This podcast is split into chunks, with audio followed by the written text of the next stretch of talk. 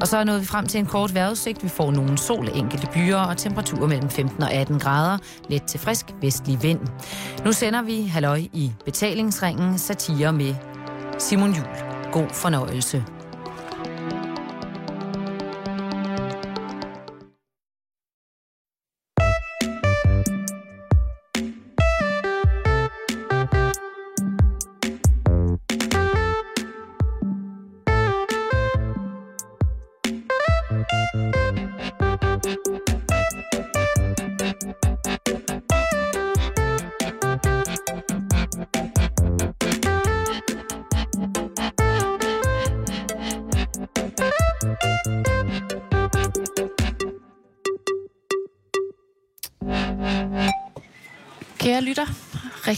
Hjertelig velkommen her til Halløj i betalingsringen, der i dag sender fra Svenigehavn på Bornholm. Og øh, lige nu er der altså fyldt op med utrolig smukke sejlbåde, isspisende glade mennesker, og solen kigger en lille smule frem fra en lille smule øh, overskyet himmel. Men altså, her er ret skønt her på havnen. Og øh, Simon, man må jo sige, at vi har indvidet øh, Svanike Havn på en, en ganske særlig måde i dag. Ja, det, det har Vil du, vi. vil, vil du fortælle, hvad vi har, hvad vi har lavet? Hvad vi har lavet? Øh, Altså... Hvis du kan regne ud, hvad der er, jeg hentyder til. åh, det tror jeg. Du har taget en tur på Sorte Satan. Ja, men jeg kalder den altså Sorte Slatan. Sorte Slatan. Ja, okay. Men det må du så også godt gøre i dag, fordi det er Karendag. Ja. Altså, dens officielle navn er Sorte Satan. ja. Øh, og er det det, du hentyder til? Jamen, det er det. Jeg har simpelthen øh, for første gang i mit liv kørt knallert i dag, og jeg kunne lide det. Det var mega fedt, var det Jeg ikke? synes, det var så fedt. Især da jeg ligesom fandt ud af, hvordan man gassede godt op, og den så lige pludselig Tog tog, far. fa- tog, tog fart, den ja. sorte slatan. Det er fedt. Altså, jeg øh, kunne i hvert fald mærke, at det er noget, jeg kommer til at gøre igen, tror jeg. Jeg synes, det var ret sjovt. Det er her på sommerturen. Ja, og måske resten af mit liv også, Ja. når vi er kommet hjem. Det er, det er jeg simpelthen så glad for. Så det kan være, at, at jeg ringer en gang og spørger, om jeg må låne en knallert af dig. Man kan næsten ikke give sådan en knallert kærlighed nok. Og vi har jo det haft. Karendag før om knallerter og Jamen, det det, jeg kærligheden tænker. til knallerter. Og der bliver jeg jo også meget inspireret, men, men også sådan... Jeg kunne godt mærke, at det er altså heller ikke... Det er ikke noget, man... Man er ikke knallert øh, elsker 5% vel? Eller 10%. Det er ligesom noget, man er 100 procenter. Altså, det vil jeg jo mene. Og det, øh, det vil jeg sige, der er mit bekendtskab med, med dette stykke køretøj, så alligevel så mm, begrænset endnu, at jeg ikke helt ved, om jeg er 100% knaller-type. Men det kan jo være, at jeg når at finde ud af det i løbet af vores sommertur. Jeg kan jo bare henvise til, hvor mange mennesker, der i dag her på Svanike Havn, har været hen og kigge på knallerten. Og det er mange, Ja, skulle jeg hilse at sige. den er lige blevet filmet, faktisk. Den er altså også vildt flot. Den er meget, meget flot. Den er rigtig, rigtig fin. Jeg er i hvert fald ikke afvisende over for, at jeg kunne ende med at blive øh, knallerkaren. Altså, det, er jo din, det, er jo, det her det er jo din autosommer, åbenbart. Starter på Roskilde Festivalen 2012 med at blive erklæret for Camp Autokaren. Ja. Og hvis du bliver knallertkaren nu, ikke? så er det KK. Det er knallertkaren. Det. Så tænk, hvis jeg bliver sådan berygtet på Bornholm som knallert Karen. Oh, Og så næste sommer, så er det sådan, folk begynder lige så stille at viske, sådan, når, når vi nærmer os sommerferien, sådan, ved I om knallert Karen kommer i år? Problemet er, at du kan jo ikke stikke af på den der. Den kører jo fuldstændig lovligt. Ej, men jeg vil ikke køre andet end lovligt, hvis jeg skal køre knallert. Siger du nu? Ja, fordi vi er i radioen. Det er fordi, du kun har snuset til, til ilden. Du har kun snuset til benzin-olieblandingen. Men når mm. du først mærker vinden i håret, når du først kører nøgen i regnvejr på knallert, så er der no way back. Så vil man godt op over de der, hvor meget er det, 30 km i timen? Ej, jeg vil sige, der er, jo, øh, der er jo visse steder på kroppen, som er, er lidt bøvlet, når man kører nøgen på knallert. Hvis man får vipse og hamse og sådan større flyvende dyr. Guldsmede. Altså, i øjnene. Ja, lige præcis. Øh, det, det kan godt give øh, lidt gener. Men ellers så, øh, så er- når du først har kørt nøgen på knaldet i regnvejr på Bornholm, så er man, så er man et stærkt menneske. Så er der ingen vej tilbage, Nej. som man siger. Så det synes jeg, du skal. Men Simon, nok om knaller der. Mm. Og lidt mere Karen. Fordi det er Den Karen-dag i dag. det er den tid på ugen. Ja. Og vil du høre, hvad det skal handle om i dag, Simon? Ja. Du ved det jo faktisk godt. Mm. Men nu får du det lige at vide igen. Og alle lytterne får det at vide, fordi Karendag handler i dag om noget, der ligger mit hjerte meget, meget nært. Faktisk vil jeg gå så langt som at sige, at det er noget, jeg elsker meget, meget højt. Karendag handler i dag om karameller. Som jo er en slags slik. En sl- Det er snold. Ja. Eller, man kan sige, det er i hvert fald overskriften på Karendag i dag, fordi udover at høre, hvordan man laver karameller, så skal vi også snakke om, hvordan man får en karamelforretning stablet på benene, hvordan man overhovedet kommer på den idé, at man skal sælge hjemmelavede karameller, og så skal vi selvfølgelig også smage på en masse slags karameller her i vores lille udendørsstudie på Svanike Havn. Og Simon, du troede måske, at karendagene var sløjfet, nu hvor vi ligesom skulle afsted sammen på sommertur, men sådan er det ikke. Nej, det kan jeg så fornemme på Og det karendag betyder jo, at det er mig, der bestemmer. Ja, og i det- dag har jeg altså bestemt, at du ikke må være med. Eller, du har jo faktisk været lidt med i dag, kan man sige. Ja, Fordi at, altså, Jeg har svedt for dig. Ja. Og det er jeg meget glad for, fordi at Jeg har været karamelpimp for dig.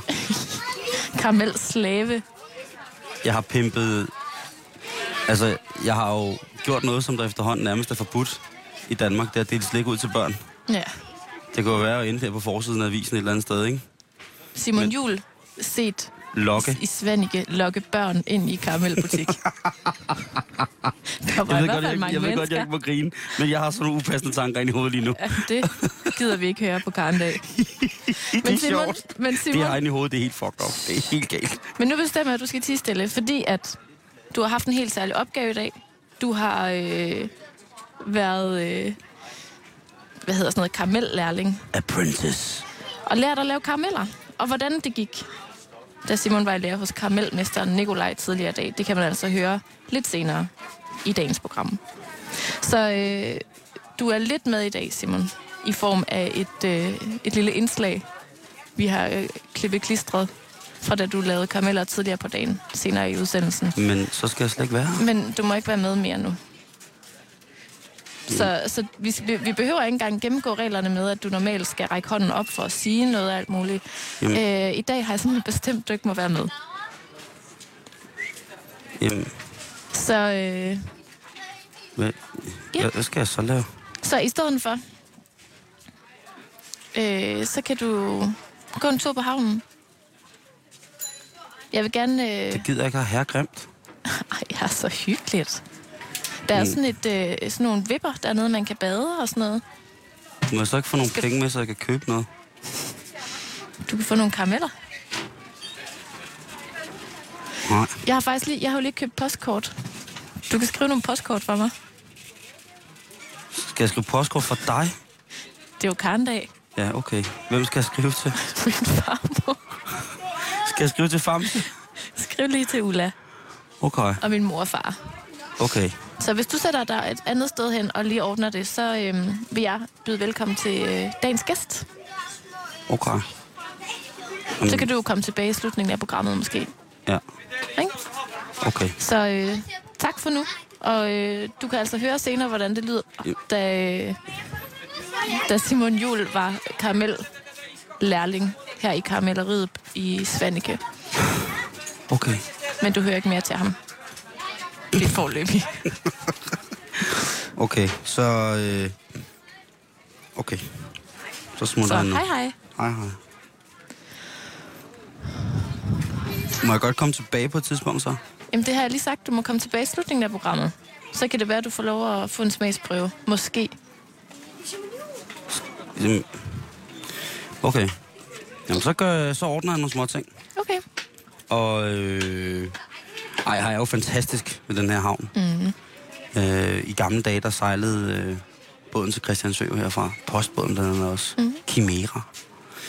Men øh, jamen, så kan jeg jo fordybe mig i de meget hippe ting, som øh, maritim transporthistorie omkring Stenøen. Ved du hvad, hvis du dykker lidt ned i den, imens vi andre øh, laver karndag om karameller, så synes jeg, det er rigtig fint. Simon. Okay.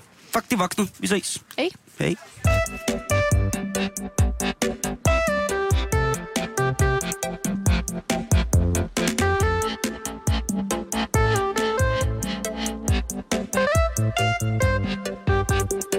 Og så vil jeg gerne have lov at byde hjertelig velkommen til dagens gæst her i Karendag.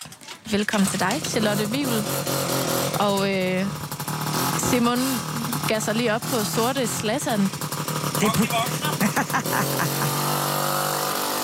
Så kører jeg på Maxine. Ja, vi prøver bare igen. Rigtig hjertelig velkommen til dig, Charlotte. Tak skal du have, Karen. Og øh, du er opvokset her på Bornholm, og har sammen med din barndomsveninde Tine Ibsen startet mm. Karamelleriet, der altså er baseret i Jægersborgsgade på Nørrebro i København, og så også her i Svanike, i et meget charmerende grøntmalet havnehus. Ja.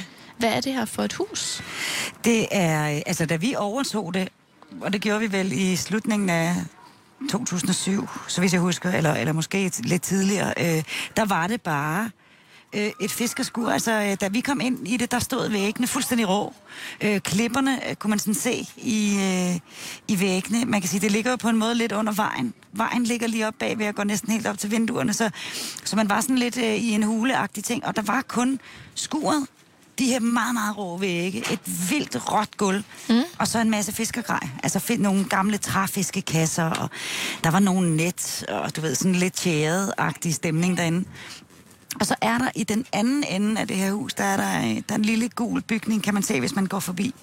Og det var øh, det gamle billetkontor til det, der hed Peter Båden, kaldte vi det altid. Peter mm. Jo. Altså, øh, en lille postfærge, som sejlede med post til Christiansø, og som har gjort det i mange, mange år. Jeg har faktisk ikke tjekket nok til helt at vide, hvornår øh, mm-hmm. den stoppede. Men den sejlede også, da jeg var barn. Det var helt normalt. Det var den, man tog, når man skulle en tur til Christiansø. Så tog mm. man Peterbåden hernede fra, og der købte man altså billetter op i lugen der. Hvordan fandt I på, at I skulle have et karamelleri lige præcis her?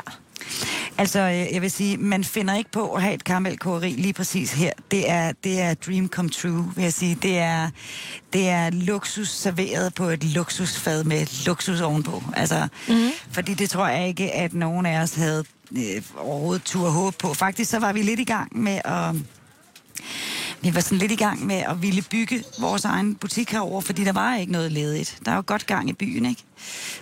Øh, så vi havde sådan lidt planer om nogle steder, hvor vi måske kunne få lov til at bygge. Men så sker der det, at øh, min storebror og hans rigtig gode ven, Claus, som er ejer af den anden øh, halvdel af butikken hernede, de, øh, de får altså lov til at lege det her sted. Mm. Øh, og det har de sat i stand med deres bare næver for at sige det lige ud. Ja, fra ende til anden. Og de spurgte så også, om vi havde lyst til at være med. Altså butikken til dem var lige umiddelbart, tænkte de, øh, for stor til, at de, øh, at de ville have forskellige nips og interiøre ting i det hele. Så de kunne godt tænke sig at lave en kombination af øh, noget andet visuelt også, hvor der var en lille mini-produktion. Og derfor spurgte ja. de også om at være med. Charlotte, jeg kan vist godt afsløre, at du jo også er kendt for lidt andet end dine lækre karameller. Yeah. Og øh, du har tidligere arbejdet som tv-vært på TV2, og så har du øh, været radiovært på blandt andet Radio 100 FM. Og så kan jeg selv huske dig som øh, Tiggy.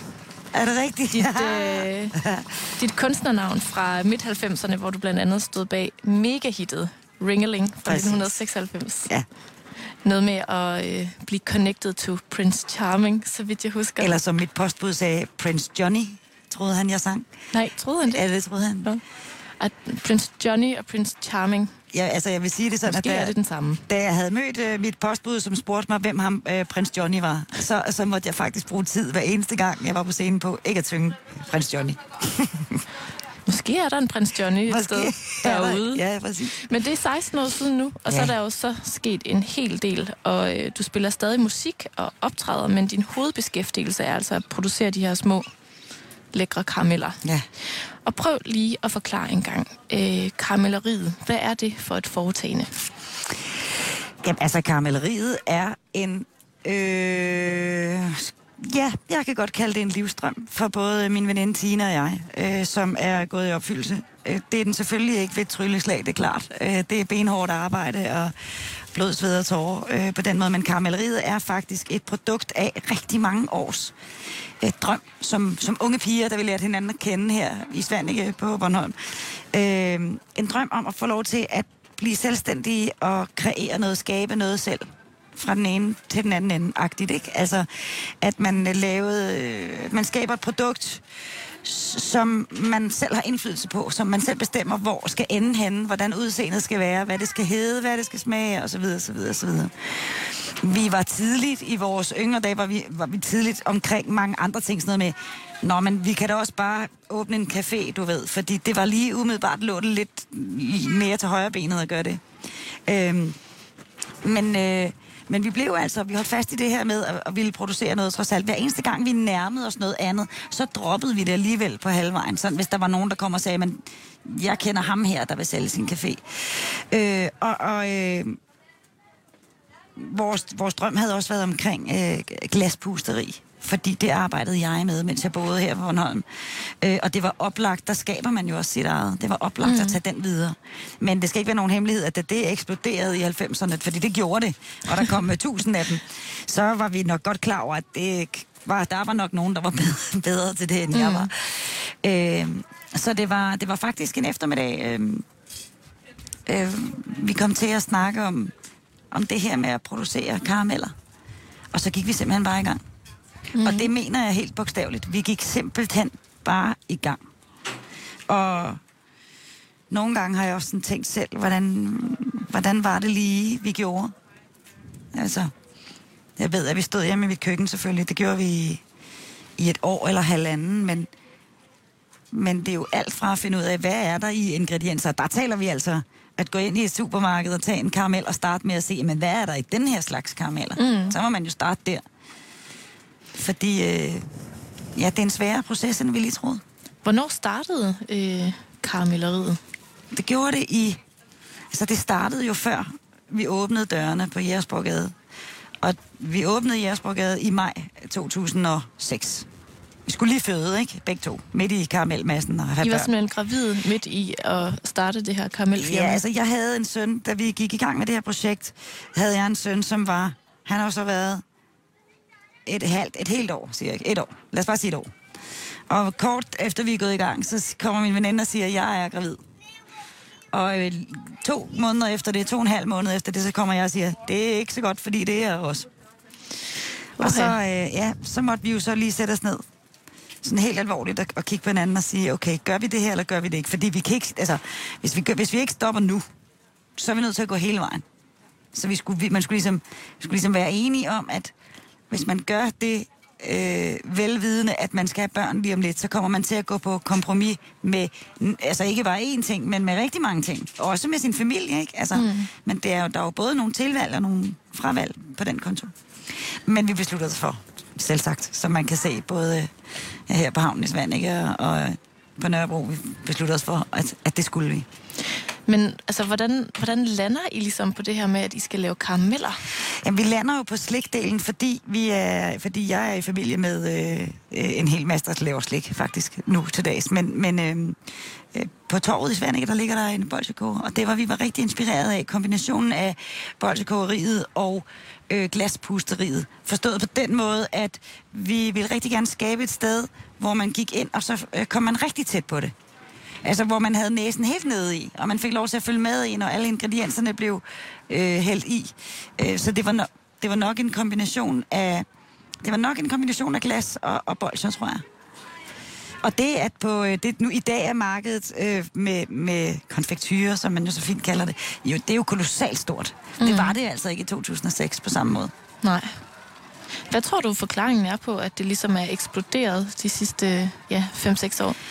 Jamen, jeg tror for det første, jeg tror, ikke, jeg tror faktisk ikke, det handler så meget om det, at det er slik, men jeg tror, det handler meget om, at, at vi alle sammen som forbrugere er blevet meget mere kritiske på, hvad det er, vi har lyst til at købe, og hvad det er, vi har lyst til at spise, og at vi i højere grad, ligesom med økologien, vælger, at når vi køber det, så, så køber vi det, øh, eller vi køber i hvert fald oftere øh, den bedre del af det, den bedre kvalitet af det. Det har vi i hvert fald tydeligt kunnet mærke. Og så igen, det, at det er gennemsigtigt, kan man sige. Det, at man, at man ved, at det, det er lokalt produceret, for eksempel, det betyder også rigtig meget. Det gør det jo stadigvæk nu i 2012. Det, at man ved, at det er dem her nede om hjørnet, der har lavet det, og øh, øh det hører til i, i, øh, i mit lokalmiljø. Mm. Det, det har også en betydning, at det ikke bare er blevet fløjet ind fra England. Øh, øh, der, ja, ja, jeg tror, man, man er tættere på både råvaren og selve produktionen. Og så er der selvfølgelig også... Øh, øh, den forklaring kan man sige, at, at grunden til, at der også er, øh, er kommet flere producenter, er jo også, at selvom krisen har været her, så er det ikke, vi er ikke blevet slået helt om kul af den, fordi den, det lille ekstra ting, den har man stadig råd til at købe. Det kan godt være, man ikke har råd til at købe den nye bil, men, men, men så har man nok valgt stadig at holde fat i, i den sådan lidt ekstra lille luksus i hverdagen, hvis mm. man kan sige det sådan, ikke? Du nævnte tidligere, at øh, I brugt over et år i jeres egne køkkener med at eksperimentere med smagsvarianter og konsistens og Specielt så konsistens, vil jeg sige. Ja. Altså, hvad, hvordan gør man, når man ligesom beslutter sig for at sige, nu vil jeg lave karameller og leve af at lave de bedste karameller, der findes. Altså, hvor tager man overhovedet fat? Du, du sagde, at I var altså, sådan helt lavpraktisk nede i øh, købmanden og kigge bag på pakken mm. og se, jamen, hvad kommer man i, og så videre. Altså, altså hvad, ja, hvad kom vi ikke omkring? Altså, hvad kom vi seriøst ikke omkring? Vi var, altså, vi vidste, at vi skulle bruge noget sukker, vi skulle bruge noget fedtstof, vi skulle bruge noget, enten kunne man vælge at bruge noget mælk eller noget fløde, man kunne også bruge noget smør. smør. Der er jo alle muligheder for at sætte en karamel sammen. Øh, men hvad hjælper det, hvis ikke du har forstand på råvarer? Og det havde vi altså ikke. Jeg tror, vi forestillede os, at øh, man kunne ringe til en ven, forstå mm. mig ret, eller man kunne øh, måske købe øh, et kursus et sted, eller et eller andet, og det, og det kan man givetvis også i Tyskland eller noget, men jeg tror, vi havde forestillet os, at vi lidt nemmere ville komme omkring at forstå den her proces mm. bedre. Øh, det skete ikke, fordi det er jo det, er, det var det i hvert fald for os, øh, og det tror jeg stadigvæk, det er hver producent holder sin opskrift tæt til kroppen. Selvfølgelig, fordi de har givetvis brugt lige så meget tid, som vi har. Mm. Og øh, vi brugte ja et år til halvanden øh, hjemme i mit køkken, og det var, det var simpelthen på at finde ud af, et, konsistensen, for det var enormt vigtigt for os, det her med, at man ikke bare fik sådan en... Øh, mm, en, jeg skulle lige til sin hjemmelavet karamel, men det passer ikke, for den kan også være rigtig godt lavet, hvad hedder det. Men det skulle ikke være en karamel, som man sådan i klassisk forstand tænker, wow, den hiver bare tænderne ud. Nej. Det, det duede ikke, det var ikke det, vi ville lave.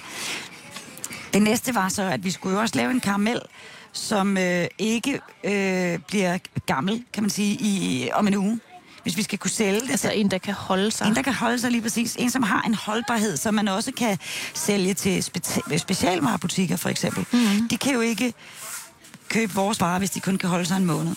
Øhm, og, og alt det var vi ude i, det viste sig jo, hvad vi ikke vidste, og godt vi ikke vidste det, for så tror jeg ikke, vi var startet, øh, at da vi har lavet vores første karameller, jeg kan tydeligt huske, at vi fik vores første øh, ordre op til jul i, mm. det har været 2005, tror jeg. Og øh, eller også har det været året før, det kan jeg ikke huske. Det er ligegyldigt. Det var det tidspunkt, hvor vi pakker alting i hænderne. Hver eneste lille karamel er pakket ind i, i, i hænderne. Og der har vi fundet den fuldstændig perfekte konsistens. Og jeg mener fuldstændig. Vi står stadig og koger dem i små gryder. Vi kan lave to kilo ad gangen. Jeg tror, de har bestilt 35 kilo. På det her tidspunkt. Da vi så har lavet de 16 kilo, så kommer vi dagen efter og skal lave de andre, ikke 16, men hvad vi nåede den dag, 8 måske. Og så, så, så tager vi den her karamel, tager vi en af de her karameller op og pakker den ud og bider i den. Og så er den krystalliseret. Det vil sige, øh, den får en forkert konsistens. Den, den øh, bliver til sukker igen, fordi den simpelthen ikke har en god nok holdbarhed. Okay. Så, så øh, der kunne vi starte forfra igen. Vi troede, at nu havde vi ramt den.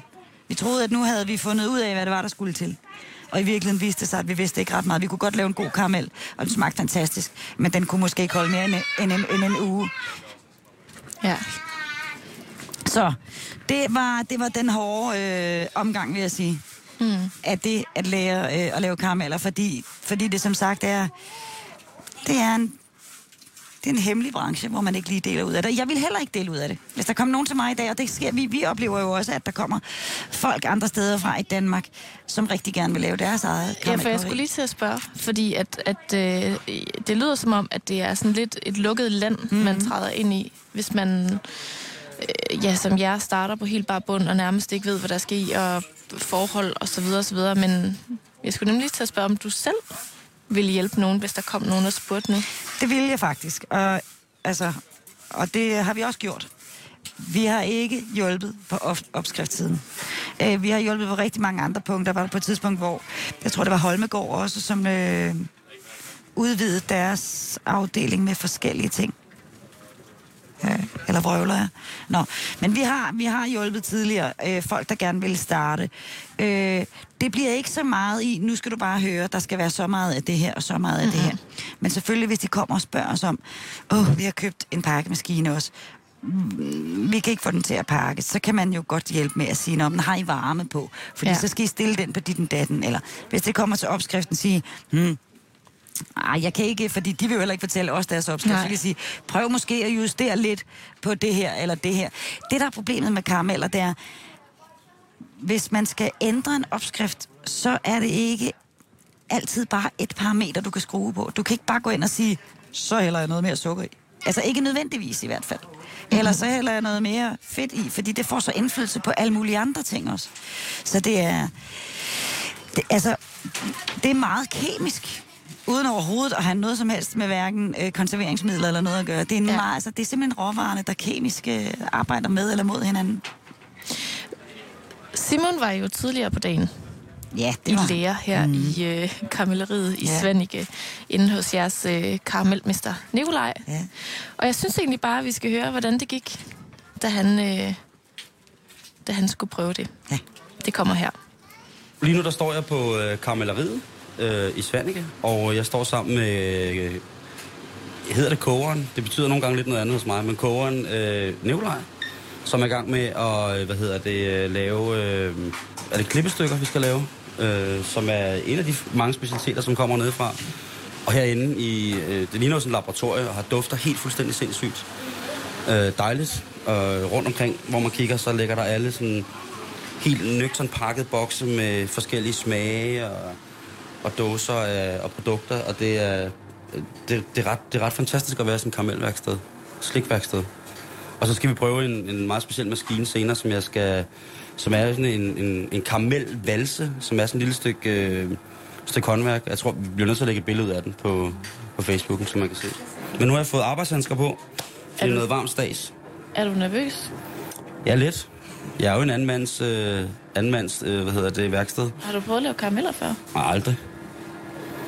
Altså, jo, måske lidt. Men det har bare været derhjemme, hvor man har stået og skåret lidt. Det her, det er jo... Det er jo the shizag. Det er jo pimpet helt op, det her. Og hvad er det lige præcis, der sker nu, Nikolaj? Jamen det der sker, det er, at, øh, at han hælder ja, den kogende karamelmasse ud på kølebord, øh, hvor han så skal til at arbejde med den. Øh, så karamellen er egentlig færdig nu, men den skal så lige arbejdes med at køles ned. Og så køres igennem valsen derovre, ikke? Er du okay? Ja, ja. Vi skal alligevel lave samme type karamel bagefter, så det gør ikke noget, der sidder lidt rester i. Okay. Og så er det egentlig, at så vil jeg starte med lige at rense spalerne ved bare sådan at dumme fra hinanden. Det dufter jo hjernedødt godt. Ja, det er lakrids og anis og eukalyptus. Det dufter sindssygt godt. Simon, kan du prøve at beskrive, hvad det er, du gør, mens du gør det? Jamen, det man gør lige nu, det er, at man står med to øh, ganske almindelige øh, gastrospatler, hvis man skal bruge en fagterm. Og øh, så står jeg og arbejder med det her karamel, som jo altså ligger på den kølede plade. Og det skal jeg så rykke rundt på, hvad hedder det, på den her afkølede bordplade, så det får en jævn afkøling. Jeg går ud fra, at der er nogle ting i karamellen, der gør, at hvis man noget bliver kølet mere end noget andet, at der er en temperaturforskel, så sætter der sig sådan nogle klumper, eller der kommer nogle uregelmæssigheder i massen. Og det er jo aldrig rart, når man skal sådan på. Det er faktisk lige præcis det. det. Det er derfor, den står eller den der, for at den skal køles så jævnt ned som muligt. Der bliver cirka 10 kilo færdig karamel. 10 kilo karamel med lakridssmag. En del af jobbet er jo også, at man skal stå og, og svare på spørgsmål fra kunderne og stå og fortælle lidt, så det må du egentlig gerne, hvis du... Øh... Spørg frem, hvis der er nogen former for spørgsmål omkring øh, arbejdsprocessen, som jeg lige præcis har været i i øh, tre minutter. er der nogen, der har lyst til at prøve at smage? Lige så lige lade den køle lidt mere ned, og så bare hugge den ud i nogle stykker. Hvordan smager det? Øh, det smager af lakrids. Og ja, ikke rigtig andet. Karamellakrids. Synes du, Simon er god til at lave karameller? Ja, Det synes jeg. Bedre, end jeg havde forestillet mig. Jamen det, der skal ske nu, det er, at vi venter på, at den får den helt rette temperatur. Og når den så er nede i, i den helt rette, ja, den temperatur, den nu skal have, det er noget, man sådan føler sig frem til. Så klipper vi ud i nogle strimler, som så skal køres igennem øh, valsen derovre, som Simon forklarede tidligere. Hvordan, hvordan mærker du øh, øh, temperaturen? Er det konsistensmæssigt, eller Det er konsistensmæssigt. har du så meget øh, street knowledge omkring karamelmassen, at du, du bare kan kigge på den og sige, så er den lige præcis antal grader? Ej, altså, det er ikke temperaturen, jeg går. Det er udelukkende konsistens og, Okay. okay. og følelsen i hænderne. Jamen, øh, lige nu der maser jeg karamelmassen ovenfra, og så prøver jeg efter bedste formåen at få gjort den så firkantet og jævn i tykkelsen som overhovedet muligt, uden brug af kagerulle. Og det er lidt som, når man kæmper med en pizzadej og prøver at få den rundt, så er det lige så bøvlet for den firkantet. Nu ved jeg ikke, om de er snyd. Nu bruger jeg kanterne her på bordet til at få den firkantet. Det er standard. Nå, okay. Så Det var da heldigt. nu tror jeg egentlig, at de er klar til at blive kørt igennem over. Okay. Så det er egentlig bare at proppe den ind i den ene side, og så, og så må du faktisk også gerne, når, hvis du lige kan klemme det ind sådan ind imellem. Nu er der jo kommet nye kunder til, så der må gerne klippes nogle nye smagsprøver. Ja, tak. er der nogen, der kunne tænke sig at smage? Ja. Det, I får lov til at smage her, det er karamelleriets klippestykker, som er en øh, lakridskaramel. Og øh, til at starte med, så er lakrids, øh, lakridssmagen i karamellerne er fra anis og selvfølgelig lakrids. Ja. Øh, de to smager af lakrids på to forskellige måder, har jeg lige fået at vide, selvom at, øh, de jo øh, faktisk bare smager af lakrids. Værsgo. Er der nogen, der skal smage hernede? Smag den der. Og den her. Nu er det jo så også mig, der skal gøre rent, så jeg plejer som regel at gøre det herop, sådan så man ikke øh, slår det ud på gulvet. Øh, og så plejer jeg bare at folde dem sammen, og så er det egentlig bare...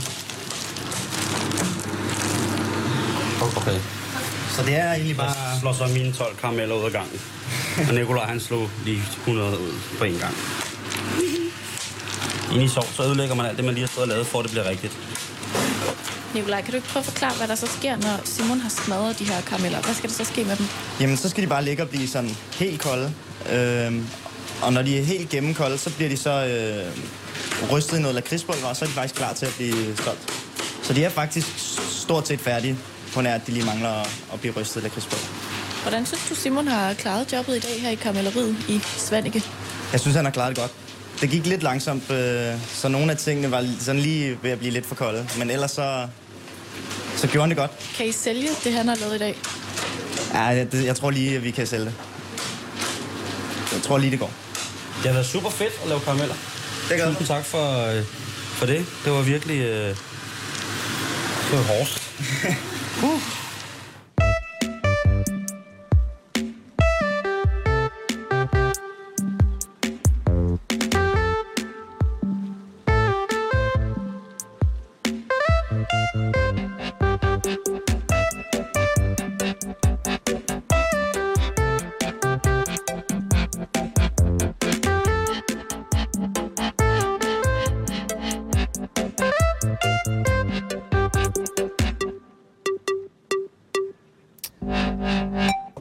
lytter til Radio 24 og Halløj i betalingsringen. Det er Karndag, og vi har besøg af Charlotte Wiel, der ejer karamelleriet her i øh, Svanike på Bornholm.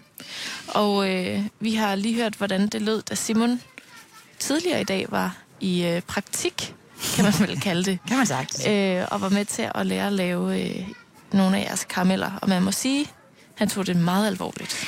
Altså, han var rimelig rå til det, synes jeg faktisk. Og det, det er ikke bare noget, jeg siger, men jeg synes faktisk, han var, øh, han var ret cool i sine bevægelser og sådan noget. Altså, nu havde han jo også publikum på. Det er måske heller ikke så fedt. Jamen, det er godt, at det var det, fordi som man kunne høre, så spørger jeg ham på et tidspunkt, om han ikke lige vil forklare, hvad det er, han laver, hvor han bare siger, nej, jeg koncentrerer mig.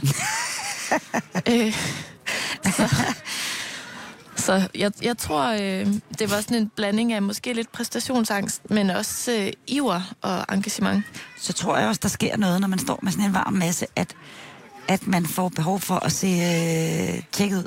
Ja. Jeg kender det selv. Altså, så vil man sgu godt, det er altså ikke ret sjovt at stå og fedte i sådan en Nej. gang varm, øh, klistret masse. Ej, det kunne jeg godt forestille mig lige præcis på sådan noget øh, varm karamelmasse, der kan man så godt komme galt afsted. Og man kan se utroligt dum ud. Men hvad skal man egentlig bruge af udstyr? Jeg tænker, øh, i jeres baser i henholdsvis øh, på Nørrebro i København og her mm. i Svanike har I jo alverdens maskiner. Ja, lige præcis. Altså, hvad er det, I har indrettet jer med? Jamen altså, vi valgte jo meget tidligt, at det skulle være, eller det valgte vi med det samme. Vi havde ikke lyst til at lave andet end bare en klasse kongegod karamel. Altså, øh, og vi besluttede også derfor, at vi ville gerne gøre det på... Det lyder måske sådan lidt... Øh, det lyder sådan lidt tungt at sige på gammeldags manér, men, men det er faktisk det, vi gør, fordi vi... Øh, i øh, København og også her, her i Svanike, der øh, koger vi jo i åbne gryder. Mm. Altså, øh, for eksempel i København, der har vi vores kæmpe store koverkedel, som bliver kogt over gas plus. Øhm, og det gør altså, det gør jo selvfølgelig, at det, det, tager nogle, det tager noget tid, før vores ting er kogt færdig, fordi det, det tager det tid, det tager. Man kan jo ikke presse karamelmassen til at øh, hverken nå temperaturen eller have så meget væske i. op. Nej, det kan man nemlig ikke. Øhm, så vi har indrettet os i København med den her store koverkedel og koger alle vores ting. Langtidskoger det øh, øh, over åben ild. Øh, og det er nok hovedforskellen, tror jeg, på os og øh, mange, man kan sige også større producenter, som vil bruge øh, måske lidt mere avanceret udstyr. På mm. den måde er vores ikke særlig avanceret. Er det måske i virkeligheden en øh, karamelleri-hemmelighed? Nej, det er det faktisk ikke. Altså, det kan vi godt sige lidt der. Nej, men det er det faktisk ikke. Men det er, man kan sige, det er, en, øh, det er jo så en åbenlys hemmelighed. Men det er helt klart med til at give øh, vores mm. karameller den smag, de har. Og det er fordi, at når man laver karameller, så er der hele den proces, som hedder at karamellisere. Og det er ikke noget, du kan øh, presse en karamel til at gøre hurtigere. Det er simpelthen en proces, der tager den, ja, som jeg sagde før, den tid, det tager. Og derfor vil man også kunne smage, det får du jo også lov til, når du skal smage alle vores ting, at de er, de er, altså grundsmagen hos os er meget kraftig. Mm. Øh, selvfølgelig bruger vi også forskellige smage, men selve øh, fongen hvis, af karamellen, hvis man skulle, øh, hvis man skulle parallelisere med noget. Så den er meget kraftig. Grund, grundkaramellen, ja, kan man præcis. sige sådan? Grundmassen, ja lad os kalde ja. det. Grundmassen selvfølgelig, ja. Mm. Den er kraftig i smagen. Da vi snakkede sammen øh, tidligere forud for øh, Karendag i dag, fortalte du mig, øh, at en af jeres maskiner er købt i Indien. Ja. Og de havde lidt opstartsproblemer, og ja. at man kan sige, øh, det her lidt sådan øh, lukkede møde med konfektyrebranchen, mm. Øh, blev lige pludselig holdt op imod et... Øh, et noget mere varmt møde med, hvad skal man sige, producenterne af de maskiner, man skal bruge for ja, at lave karameller det er præcis. i Indien. Prøv at fortælle den historie. Jamen, vi havde, altså fordi vi jo var, vi var nye, og vi var travle, kan man sige, og... Og gravide. Og hammerne gravide, altså. Hysteriske sikkert også, ikke? øhm, vi var faktisk, altså vi var jo helt derude, hvor vi ikke vidste, hvad en maskine hed. Og prøv, altså så kan man sige, det er da nemt at finde på internettet, mm, hvis du ved, hvad den hedder. Det anede vi ikke. Men vi ender i hvert fald med en aften at sidde på internettet. Vi googler vel noget med noget confectionery machinery, eller hvad ved jeg, vi kunne finde på. Og derfra kommer der forskellige øh, firmaer op i Asien. Og rent faktisk, så bliver det bare noget med, at vi kreerer en mail, som vi sådan, det er ikke sådan, at vi sprøjter den ud til mange, men vi sender den ud til et par stykker. Øh, og så bliver det faktisk dem, der vendte først tilbage, som var dem, vi endte med at handle med, fordi vi var sådan lidt vant til, at når vi ringede til nogen, det skete faktisk også i Danmark, når vi ringede til nogen i Danmark og sagde, øh, ja, goddag, jeg hedder Charlotte, øh, mig og min veninde, vi åbner et karamelkogeri, jeg skulle lige høre, hvad koster sådan en maskine. Så blev de enormt øh, grove overfor os, eller ikke grove, men sådan lidt, ja ja, bare fordi du laver karameller hjemme i dit køkken, så har du øh, ikke nødvendigvis råd til at købe sådan en her maskine. Så vi blev han, øh, behandlet som sådan to amatører, der slet ikke havde nogen plan om at lave Nå. noget stort. Det var meget mærkeligt. Men så får vi den her mail fra, fra Mumbai i Indien, eller fra Indien, øh, med en pris, tilbud på øh, vores pakkemaskine. Det var den, vi var på jagt efter, den, mm. der kunne putte papir om vores karameller. Øh, sød, sød mail sender en pris, og vi beslutter os bare for, at i og med, det er de første, der tager os øh, alvorligt, så er det dem, vi skal handle med. Mm. Og vi øh, bestiller jo helt naivt øh, den her, to maskiner bestiller vi faktisk, fordi der skal der hører en ekstra ting med til den maskine, der skal pakke ind. Øh, ikke på noget tidspunkt overvejer vi, at de øh, kunne tage fusen på os, eller stikke af med vores penge i øvrigt. Hvor meget øh, koster sådan en maskine? Jamen, jeg kan ikke engang huske det. Men den kostede jo ikke øh, det kvarte af, hvad man kunne, skulle betale i Danmark. Nej. Øh, jeg kan faktisk ikke huske det. nogen, 100, nogen tusind måske. Det, det er ren øh, gæt. Mm. Fordi det... det øh, Ja, jeg aner ikke, hvad sådan nej, vel, det er det, og jeg kan faktisk ikke huske det, men det har nok været der omkring. Øh, vi bestiller maskinen. Vi aner jo ikke, hvordan den kommer til at se ud, når den kommer til Danmark, men den kommer, som aftalt. Vi øh, får den bakset ind med vores højgravide maver og seks søde mænd, der gider hjælpe os. Den vejer ton, tror jeg, eller sådan noget. Og så stiller vi den op, og jeg havde spurgt dem derude, øhm, are you sure it's gonna work when it gets to Denmark? Og de sagde, yes, yes, no problem. Mm. Og så sætter vi den op, og så kører den slet ikke. Altså, delene kører rundt, men der, vi kan, åh, vi, altså, der er ikke én karamel, der bliver pakket ind. Der er ikke engang noget cellofanpapir, der bliver trukket med rundt. Nej. Og der, vi har måske de første 20 mennesker, der kigger på den, og alle mulige søde folk, der går forbi, som er mænd, som interesserer sig for maskiner, der kigger og piller og roder og rager, og det lykkes overhovedet ikke. Så øh, til sidst blev vi altså kaste håndklædet i ringen og skrive til dem i Indien og sige, vi, vi, det, vi kan ikke få til at virke overhovedet. Og så siger de, uh, no problem, we come to Denmark. Så siger vi, øh, nå, okay, uh, sounds expensive. Og så siger de, at det skal I ikke tænke på. Vi betaler selv flybilletten. I skal bare betale vores hotelophold. Så til Danmark kommer altså selve altså ejeren af firmaet og hans ingeniør, som ikke kan et ord dansk overhovedet. Øh, og vi øh, indlogerer dem på et hotel, hvor de opholder sig i de her seks dage, de er i Danmark. Øh, deres mad slipper jo, at de har taget mad med fra Indien til sig selv, fordi det ved man jo aldrig, hvad man kunne få i Danmark, så de har deres egen lille pose mad med, som ender med at slippe op øh, efter fire dage, fordi de er nødt til at blive flere dage i Danmark. Og hele det her gilde, udover som sagt hotellet, det betaler de simpelthen. Altså, jeg har aldrig oplevet noget lignende. Og vi har fået, øh, vi har faktisk fået forespørgseler fra mange dele af verden siden da, fra andre øh, konfektyrproducenter som os selv, som spørger på det her firma og spørger, om mm. de er okay at handle med. Sådan noget. Vi kan jo ikke andet end at sige, bror, de er fuldstændig fantastiske. Og det er de stadigvæk. Vi har stadig kontakt til dem, og, og de er altid de første, vi spørger, hvis vi sådan drømmer om en eller anden ny maskine. Så det er, et, øh, det er absolut et, øh, et professionelt venskab, der er kommet for at blive. Det, er, det møder man ikke mange steder. Og, og, og den her øh, indpakningsmaskine ja. er jo ikke øh, den eneste maskine Nej. i jeres øh, karamellerier, som har en lidt særlig historie. Nej, fordi vi, øh, vi bliver på et tidspunkt ringet op af min onkel, som er bolsjekoger her på øh, Bornholm også, som, øh, som spørger, øh, om vi ikke har brug for det, der det hedder en batch roller. Det er, man ser den også i store øh, bolsjeproduktioner. Hvis man kommer ind og kigger, så kan man se sådan en kæmpe bolsje kejleformet, der ligger og drejer rundt. Det er egentlig bare noget, der sørger for, at det ikke flader ud, sådan, så man kan blive ved med at arbejde med det. Øh, der er en, på det tidspunkt en pensioneret bolsjekoger i Tyskland, som gerne vil sælge sin. Øh, han skal have 500 euro for den. Det er jo latterligt. Altså, det er 3500, ikke? Eller 4.000. Han skal bare have øh, de der 500 euro for den. Øh, og så var han kommet til Danmark med den. Og vi tænker jo bare, nå ja, men altså selv hvis den ikke skulle virke, så er skidt pyt med det. Så han øh, møjer den her maskine ind i sin folkevogntransporter øh, med hjælp fra sin søn. Så kører han den til, øh, til Sjælland fra Tyskland og kommer personligt op og afleverer den her baby for ham til os. Vi kan knap få den ud af den der bil. Altså, ingen begriber, hvordan han nogensinde fik den derind. Øh, og ud kommer der det her vidunder, som man kan se øh, i Jægersborgade på, øh, på Nørrebro i København. Det her vidunder af en maskine, fra, øh, som, er, som har 100 år på banen. Den er på det her tidspunkt rimelig ramponeret og ligner sådan en gammel jetjager, der står i en flyskrotpark eller sådan noget. Men, men øh, min veninde Tines øh, og min kompagnons svigerfar sætter den i stand for os. Altså maler den, så man sliber den og maler den.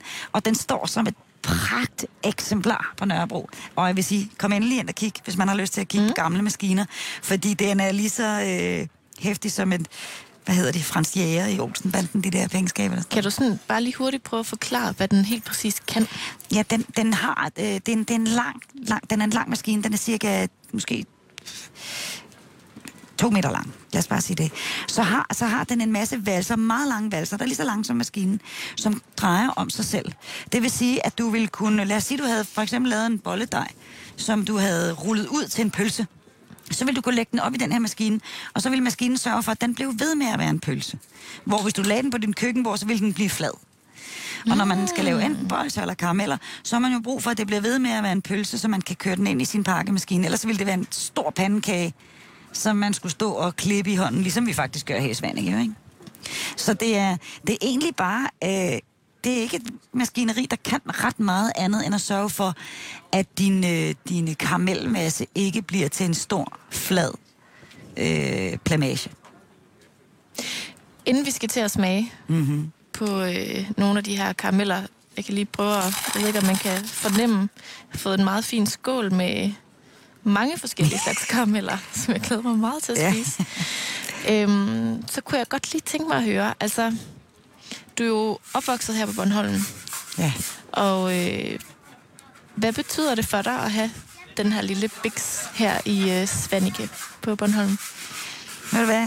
Det betyder rigtig, rigtig meget.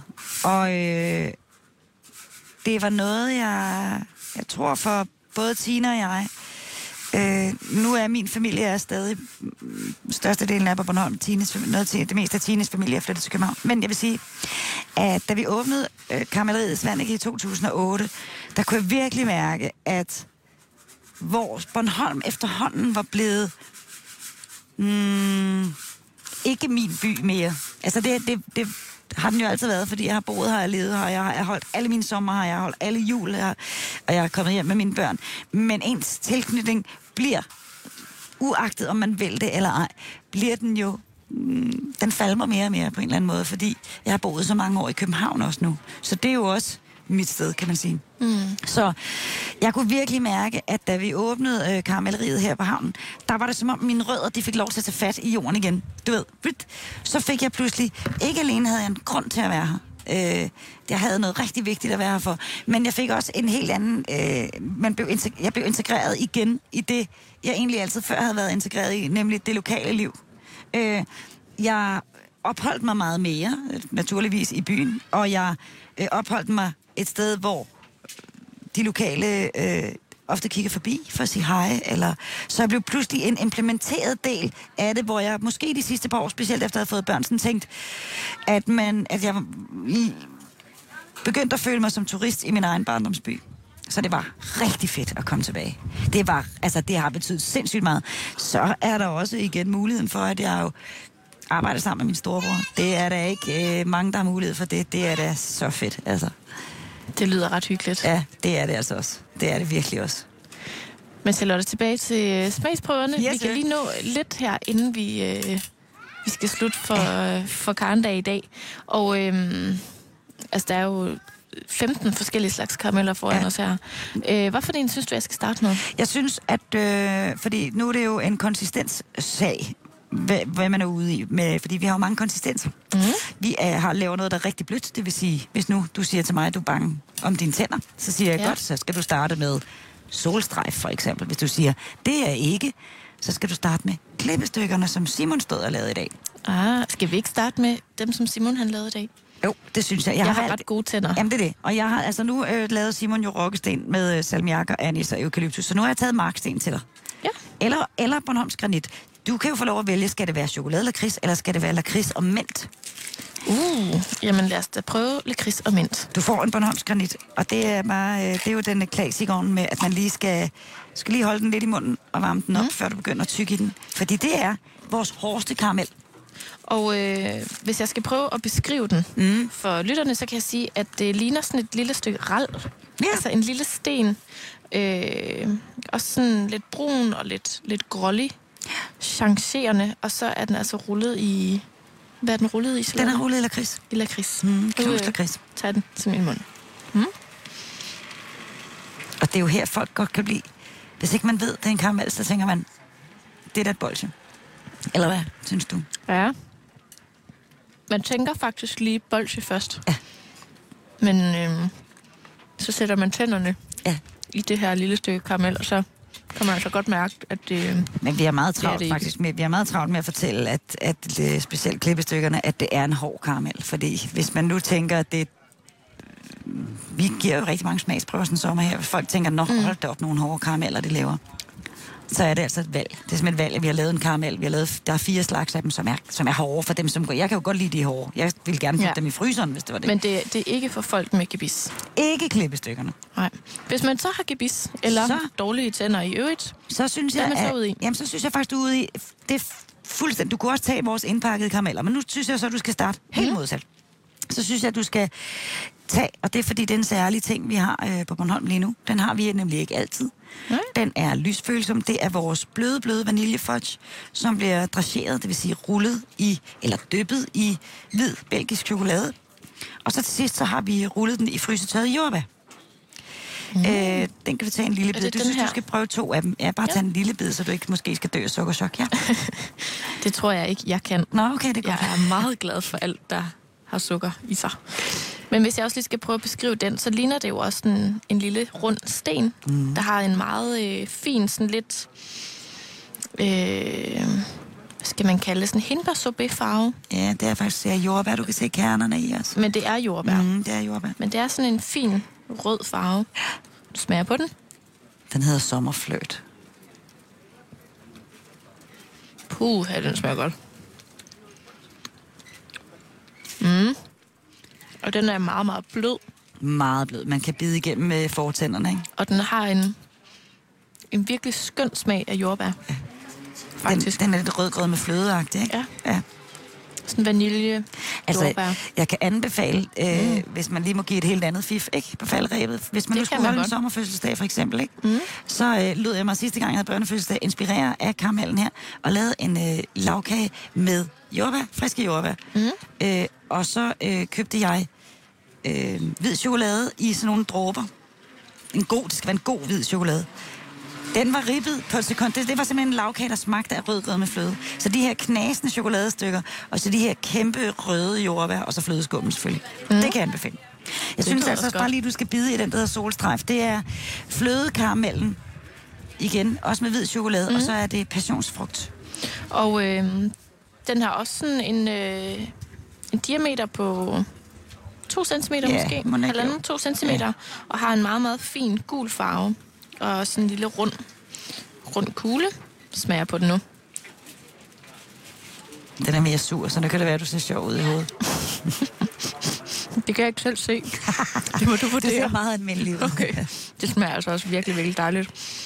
Mm, det er sådan ret lækkert, det der med, at det er en, en frisk Ja. og lidt syrlig smag sat op imod det her meget søde Præcis. og lidt fede fra, Ja. fra flødekaramellen. Vi bevæger os også hele tiden i smage, som er sådan lidt... Altså, hvis man ikke er til dit... Så hvis man ikke er til det ene, så har man mulighed for at vælge det andet. Hvor mange slags, øh, forskellige slags karameller har Ja, I?